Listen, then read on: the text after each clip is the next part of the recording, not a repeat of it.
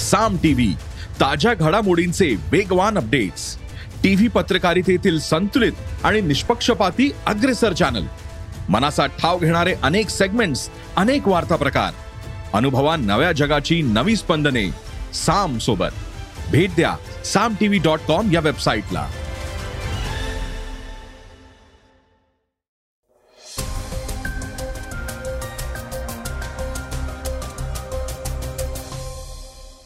नमस्कार मी गौरी कुबेर.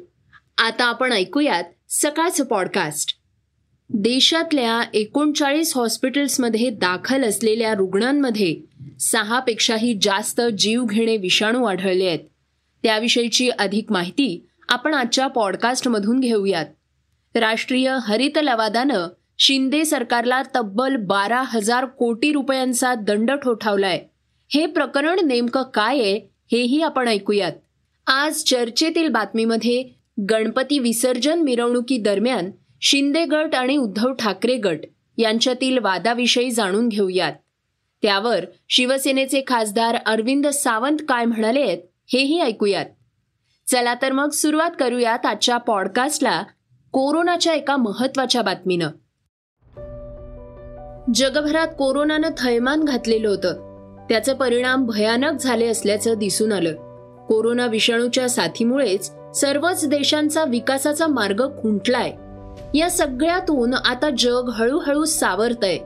पण कोरोनासह सतत उद्भवलेल्या अनेक मोठ्या संकटांमुळे माणूस पाच वर्ष मागे गेलाय आणि एक अनिश्चिततेची जागतिक लाटच त्यामुळे आलीये. असं मत संयुक्त राष्ट्रांच्या संयुक्त राष्ट्र विकास कार्यक्रमाच्या अर्थात यू एन डी पीच्या अहवालात व्यक्त करण्यात आलाय. पीच्या स्थापनेपासून तीस वर्षे मानवी विकास निर्देशांक जाहीर केला जातो. या निर्देशांकात प्रथमच असं निरीक्षण मांडण्यात आलंय की कोरोना सारख्या संकटामुळेच देशांचं आयुर्मान शैक्षणिक पातळी आणि राहणीमानाचा दर्जा खालावलाय. दोन हजार वीस व दोन हजार एकवीस या दोन वर्षात याचं प्रमाण सर्वाधिक होतं. असं अनसर्टन टाइम्स अनसेटल्ड लाईव्ह या शीर्षकाच्या अहवालात नमूद करण्यात आलंय. याचा अर्थ आपला मृत्यू लवकर होणार आहे. आपलं शिक्षण कमी असेल आणि आपलं उत्पन्न कमी होत चाललंय. अशी प्रतिक्रिया युएनडीपीचे प्रमुख एचिम स्टॅनर यांनी दिली आहे. ए एफ पीला दिलेल्या मुलाखतीत ते म्हणाले की अनेक लोक हताश निराश का झाले आहेत? भविष्याबद्दल त्यांना चिंता का वाटू लागलीये? याबद्दल केवळ तीन मापदंडांद्वारे आपल्याला समजू शकेल. जगात अनेक दशकांपासून मानवी विकास निर्देशांकात सातत्यानं वाढ होतीये. पण दोन हजार वीसपासून त्यात घसरण होण्यास सुरुवात झालीये. दोन हजार एकवीसमध्ये निर्देशांक उतरता राहिला. त्यामुळे मागील पाच वर्षात आपण जे काही कमावलं होतं ते गमावण्याची वेळ आलीये. जगाचा प्रवास उलट दिशेनं होण्यामागे कोरोनाची साथ हे एक मुख्य कारण आहे. पण त्याचबरोबर राजकीय आर्थिक आणि हवामान विषयक समस्यांमुळे लोकांना सावरण्यास वेळ मिळालेला नाही असंही अहवालात म्हटलं गेलंय. या अहवालातून काही निरीक्षणं मांडण्यात आली आहेत. त्यात असं म्हणण्यात आलंय की कोरोना साथीतून बाहेर येऊन विकासाच्या दिशेनं काही देशांचं मार्गक्रमण सुरू झालंय. या यशस्वी देशांमध्ये स्वित्झर्लंड नॉर्वे आयलंड यांचा समावेश आहे. तर दक्षिण सुदान चाड नायजेरिया हे देश तळात आहेत. रशिया युक्रेन युद्धामुळे लॅटिन अमेरिका आफ्रिकी दक्षिणी आशियाई व करेबियन मधील अनेक देशांपुढे गंभीर संकट तयार झालंय. रशियानं युक्रेनवर केलेल्या अतिक्रमणामुळे जगात निर्माण झालेल्या खाद्य व ऊर्जा संकटावर या अहवालात प्रकाश टाकण्यात आलेला नाही. पण दोन हजार बावीस हे वर्षही संकटमय आहे यात कोणतीही शंका नाही असं युएनडीपीचे प्रमुख एचिम स्टॅनर यांनी म्हटलंय. श्रोत्यांनो आता देशातल्या आरोग्याच्या परिस्थितीचा आढावा घेणारी एक महत्वाची बातमी आपण ऐकूयात. देशात एकोणचाळीस हॉस्पिटल्समध्ये दाखल असलेल्या रुग्णांमध्ये सहापेक्षाही जास्त जीवघेणे विषाणू आढळले आहेत. महत्वाचं म्हणजे नॉन कोव्हिड रुग्णांमध्येही हे आढळून आले आहेत. Indian council of medical research अर्थात आय सी एम आरच्या एपिडेमॉलॉजी विभागानं अँटी मायक्रोबियल सर्व्हिलन्सच्या रिपोर्टमध्ये हे उघड केलंय. इस्चेरिशिया कोलाय बॅक्टेरिया सगळ्यात जास्त रुग्णांमध्ये आढळून आलाय. क्लेप्शिएला ॲझिटोबॅक्टर बामनिया सुडोमोनास एरुजिनोसा आणि स्टेफायलोकोकस ऑरियस यासारखे विषाणू अभ्यासकांना सापडले आहेत. जानेवारी ते डिसेंबर दोन हजार एकवीस या काळात दिल्ली एम्स सारख्या वैद्यकीय संस्थांमध्ये दाखल झालेल्या पंच्याण्णव हजार सातशे अठ्ठावीस रुग्णांच्या तपासणीच्या आधारे हा रिपोर्ट तयार करण्यात आलाय. क्लेप्शिएला विषाणू हा निरोगी लोकांमध्ये आढळत नाही. रुग्णालयात दाखल झालेल्या रुग्णांनाच याचा धोका जास्त असतो. महत्वाचं म्हणजे आयसीयू मध्ये संसर्ग होण्याचा धोका जास्त असतो. कोरोनाच्या दुसऱ्या लाटेत दाखल झालेल्या लाखो रुग्णांमध्ये क्लेप्शिएला बॅक्टेरिया असण्याची शक्यता होती. महामारीमध्ये रक्त आणि लघवीचं संक्रमण सर्वात जास्त दिसून आलंय. रक्त संक्रमणामुळे मृत्यूचं प्रमाण तीस टक्क्यांहून अधिक आणि मूत्र संसर्गानं अठ्ठावीस टक्के इतकं झालंय. गंभीर स्थिती आणि इतर वैद्यकीय कारणं देखील या मृत्यूंमागे असू शकतात.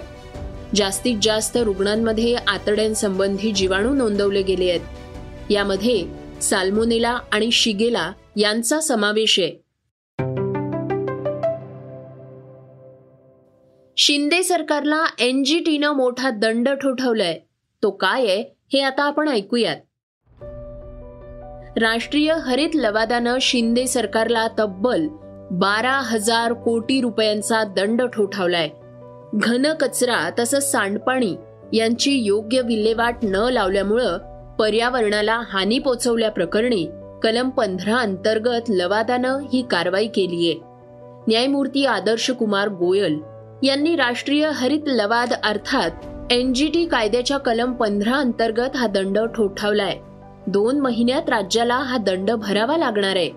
ही रक्कम कचरा व्यवस्थापन सांडपाणी व्यवस्थापन व पुनर्वापर यंत्रणा तसंच गुणवत्ता निरीक्षण यंत्रणा ग्रामीण भागातील गाळ व्यवस्थापन आदींवर पर्यावरणाच्या रक्षणासाठी खर्च करण्यात यावी अशा सूचनाही करण्यात आल्या आहेत. नेमकं काय आहे हे प्रकरण? ऐकूयात. हरित लवादाच्या म्हणण्यानुसार पर्यावरणाची हानी केल्याबद्दल हा दंड ठोठावण्यात आलाय. तसंच महाराष्ट्र सरकार घन व द्रव कचऱ्याचं व्यवस्थापन करण्यात अपयशी ठरल्याचंही यात सांगण्यात आलंय.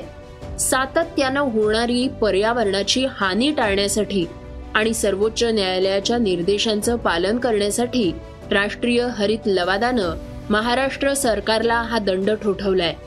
तसंच घन कचरा व्यवस्थापनासाठी पाच वर्षांची मुदत पूर्ण झाल्यानंतरही कोणत्याही प्रकारची व्यापक पावलं उचलली नसल्याचं निरीक्षणही खंडपीठानं नोंदवलंय. द्रव कचरा व्यवस्थापनात चूक केल्याबद्दल दहा हजार आठशे वीस कोटी रुपये आणि घनकचरा व्यवस्थापन अपयशी ठरल्याबद्दल बारा हजार कोटी रुपयांचा दंड ठोठवण्यात आलाय. महाराष्ट्र सरकारनं दंडाची रक्कम येत्या दोन महिन्यात जमा करावी आणि ती मुख्य सचिवांच्या निर्देशानुसार पर्यावरण रक्षणासाठी वापरली जावी असं हरित लवादानं म्हटलंय.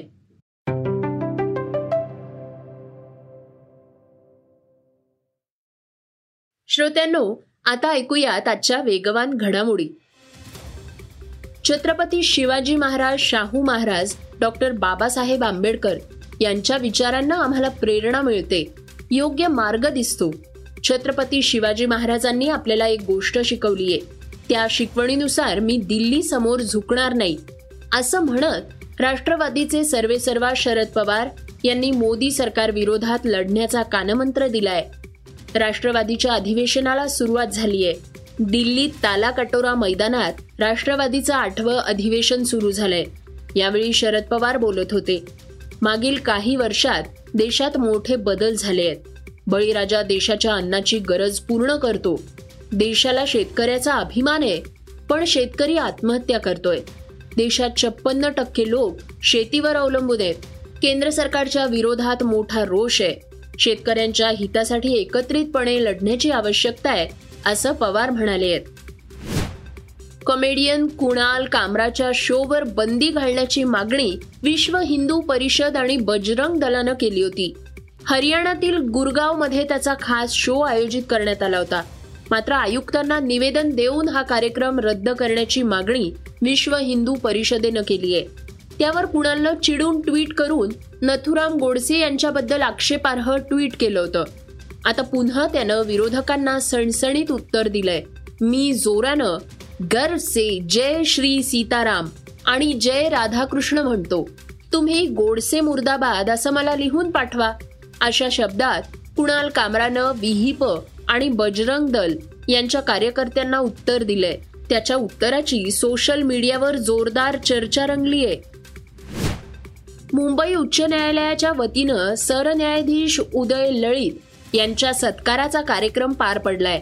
या कार्यक्रमानंतर मुख्यमंत्री एकनाथ शिंदेंवर विरोधी पक्षाकडून टीका होऊ लागलीय.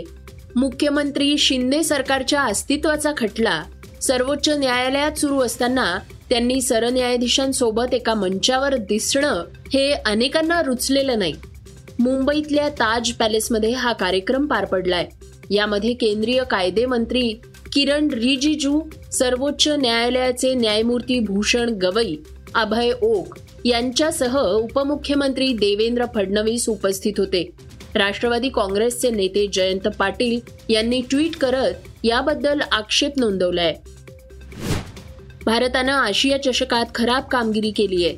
त्यामुळे सिलेक्शन कमिटी समोर टी ट्वेंटी विश्वचषकासह टीम इंडियाची निवड करण्याचं आव्हान आहे. विश्वचषकासाठी टीम इंडियामध्ये ऋषभ पंत आणि दिनेश कार्तिक यांच्यापैकी कुणाला संघात स्थान मिळणार हा सर्वात मोठा प्रश्न आहे. भारताचा स्टार फलंदाज चेतेश्वर पुजारानं मात्र पंत आणि कार्तिक या दोघांनाही टी ट्वेंटी विश्वचषकासाठी संघात निवडण्याचा सल्ला दिलाय.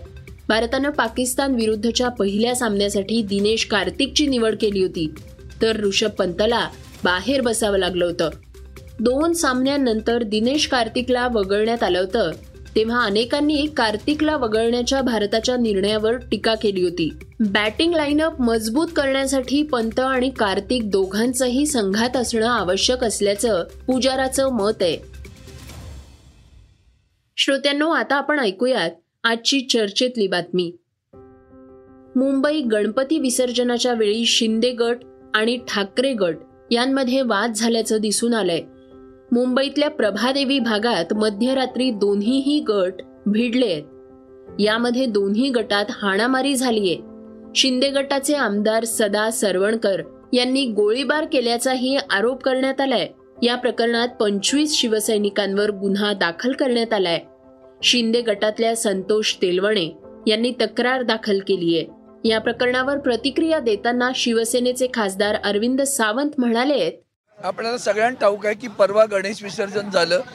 परंतु काल प्रभादेवीतील गुंडांनी फेसबुक आणि इतर माध्यमातून अतिशय अर्वाच्य शिव्या आणि गा घाणेरडे घाणेरडे प्रकार केले. म्हणून आमचे विभाग प्रमुख महेश सावंत या ठिकाणी तक्रार करायला सकाळी आली होती. दरम्यान त्यांनी हा प्रकार केल्यानंतर त्यांनी अक्षरशः आव्हान दिलं की आमच्या नाक्यावर येऊन दाखवा. म्हणजे ते पूर्व तयार होती सगळी सगळे आणि ह्या सगळा प्रकार घडल्यानंतर चक्क फायरिंग झाली. आमदार सदा सरवणकर यांच्या वेपनमधून फायरिंग झाली. ती तिथं झाली इथं पण झाली पोलीस स्टेशनला आणि एवढं सगळं होऊन चोराच्या उलट्या बोंबा. म्हणजे हे सगळं झालं पोलीस स्टेशनला आल्यानंतर आमची माणसं तक्रार करायली तर आमच्याच माणसांवर गुन्हे दाखल झाले.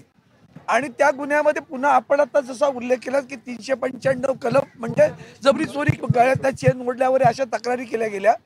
आणि म्हणून त्याच दरम्यान अगोदरच यांनी तक्रार केली होती. परंतु आम्ही दिलेल्या तक्रारची दखलच घेतली गेली नाही. आज महाराष्ट्रामध्ये मुंबईत नव्हे हा प्रकार सगळीकडे घडायला लागलाय. राज्यात सरकार कुणाचं आहे हा प्रश्न निर्माण व्हावा. गुंडांचा एका पूर्वीच्या सरकारनं आदरणीय ठाकरे सरकारनं गुंडांचा बंदोबस्त केला. त्यांच्या कारकिर्दीत एकही दंगा घडला नाही. कुणाची हिंमत झाली नाही. आता राज्यकर्तेच रोज येऊन एक जण सांगतो चुन चुन के मारेगा दुसरा म्हणतो तंगड्या तोडीन. तिसरा आमदार तो गोळीबार करतो. चौथी महिला खासदार जाऊन पोलिसांच्या स्टेशन पोलीस स्टेशनमध्ये जाऊन पोलिसांचीच गैरवर्तन करते. गुन्हा दाखल होत नाही. म्हणून आज आम्ही सारे जण आलो. माझ्यासोबत विरोधी पक्षनेते विधान परिषद अंबादासजी दानवे आहेत. माझ्यासोबत आमचे माजी मंत्री ॲडव्होकेट अनिल परब आहेत. मिलिंद वैद्यजी आहेत विचका राऊत आहेत श्रद्धा जाधव आहेत सगळीच मंडळी आमची आली आणि आज आम्ही पोलीस स्टेशनला सांगून टाकलं. ही जर गुंडागर्दी चालू राहिली सचिन येईल पण आहेत सोबत. आज ही गुंडागर्दी अशीच पद्धतीने सुरू राहिली तर मग राज्य काय चाललंय? एका बाजूला वेपन वापरून गोळीबार केला जातो कारवाई होत नाही आणि म्हणून आम्ही सगळेजण बसलो होतो. जोपर्यंत कारवाई त्यांच्यावर आर्म ऍक्ट केली त्यांच्यावर गुन्हा दाखल होत नाही तोपर्यंत आम्ही हलणार नाही. मुंबई गणपती विसर्जनाच्या वेळी शिंदे गट आणि ठाकरे गटात झालेल्या वादानं अनेकांनी आश्चर्य व्यक्त केलंय. या प्रकरणानं मात्र राज्याचं लक्ष वेधून घेतलंय. सोशल मीडियावर देखील त्याची जोरदार चर्चा सुरू आहे. श्रोत्यांनो हे होतं सकाळचं पॉडकास्ट उद्या पुन्हा भेटूयात. धन्यवाद. Research and script Yugandhar Tajane.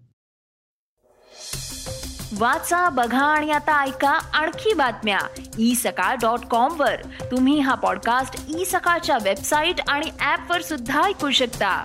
विसरू नका या पॉडकास्टला आपल्या आवडीच्या पॉडकास्ट ऍप वर सबस्क्राईब किंवा फॉलो करायला.